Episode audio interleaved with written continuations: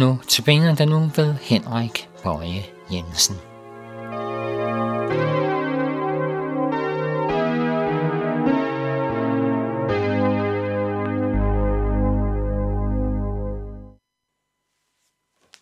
Velkommen til Notabene. Mit navn er Henrik Bøje Jensen.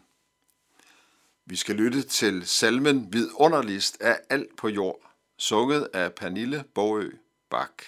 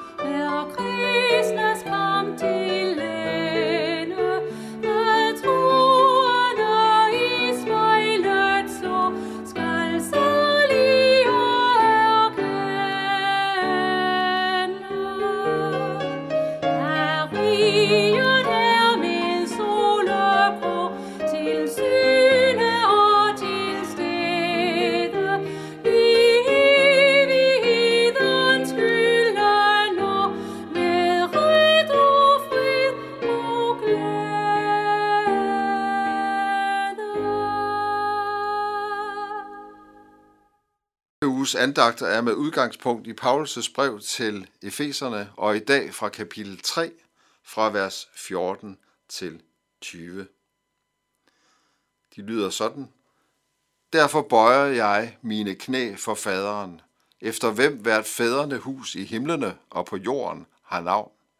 Og jeg beder om, at han i sin herlighedsrigdom med kraft vil give jer at styrkes i det indre menneske ved hans ånd, at Kristus ved troen må bo i jeres hjerter, og I være rodfæstet og grundfæstet i kærlighed, så at I sammen kan fatte, hvor stor bredden og længden og højden og dybden er, og til at kende Kristi kærlighed, som overgår al erkendelse, så I fyldes til hele Guds fylde nås.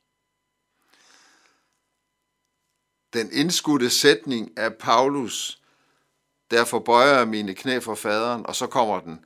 Efter hvem hvert fædrene hus i himlene og på jorden har navn, vækker min opmærksomhed. Hvad betyder det? Eller som det står i Bibelen 2020, jeg knæler for Gud, den far, der gør, at vi forstår, hvad slægtskab betyder, både i himlen og på jorden. Den indskudte sætning har med faderen at gøre og bønden til ham. Gud er som vor himmelske far, typen på den rette far. I himlen og på jorden. Sådan som Gud er, er alle fædreforhold en afglans af Gud som far i den himmelske verden og her på jorden. Vor far du som er i himlene, helliget blive dit navn, komme dit rige, ske din vilje som i himlen, således også på jorden. Vi kan trygt bede til vores himmelske far om alle ting og under alle forhold.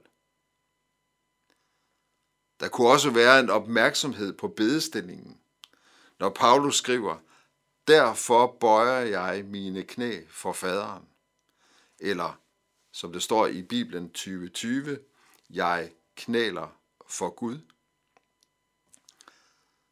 Det er ikke så ofte længere, at vi som kristne bøjer vores knæ, når vi beder. I hvert fald sjældent i det offentlige rum. Men vi ser for eksempel muslimer gøre det. Når vi ikke gør det, må vi overveje hvorfor, og hvad vi eventuelt har mistet ved ikke at gøre det. Jeg kender til, til at bede knælene, men også til at være i bøn i andre bedestillinger.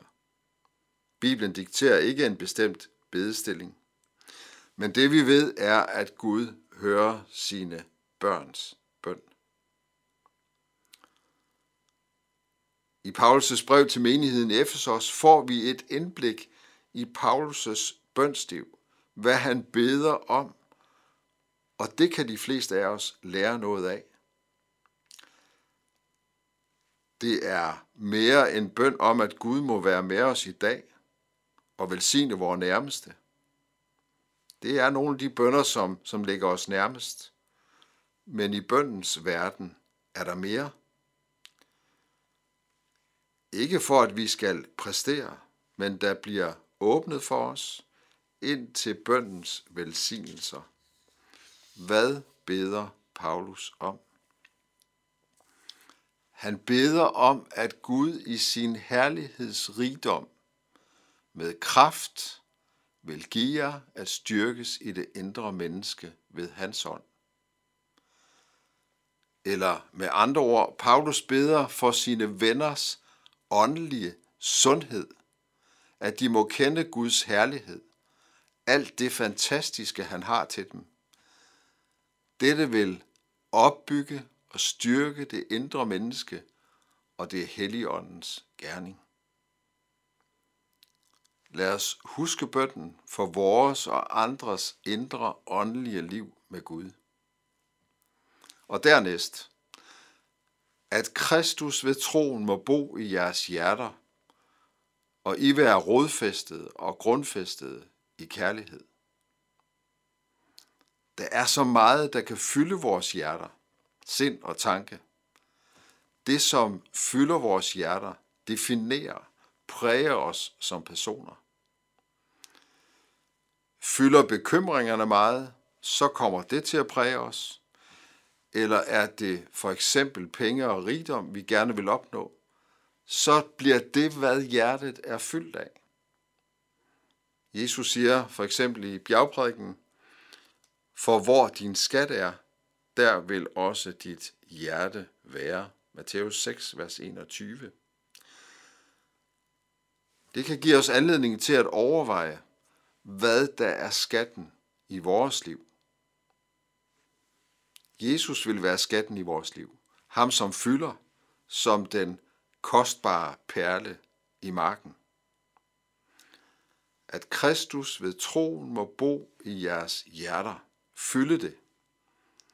Jesus som en hjertets skat, det umistelige. Når Jesus flytter ind i vores hjerter, sind og tanke, får Jesu kærlighed råderum. Hans kærlighed fylder. Og sammen med brødre og søstre i troen, alle de hellige, skal vi fatte mere af bredden, længden, højden og dybden af Kristi kærlighed. Hele fire dimensioner. Paulus bruger udtrykket, så I fyldes til hele Guds fylde nås. Hvad er fylden af Gud? Det er kærlighed. Gud er kærlighed. Det er denne kærlighed, som må fylde i vores liv og kendetegne menigheden. Amen.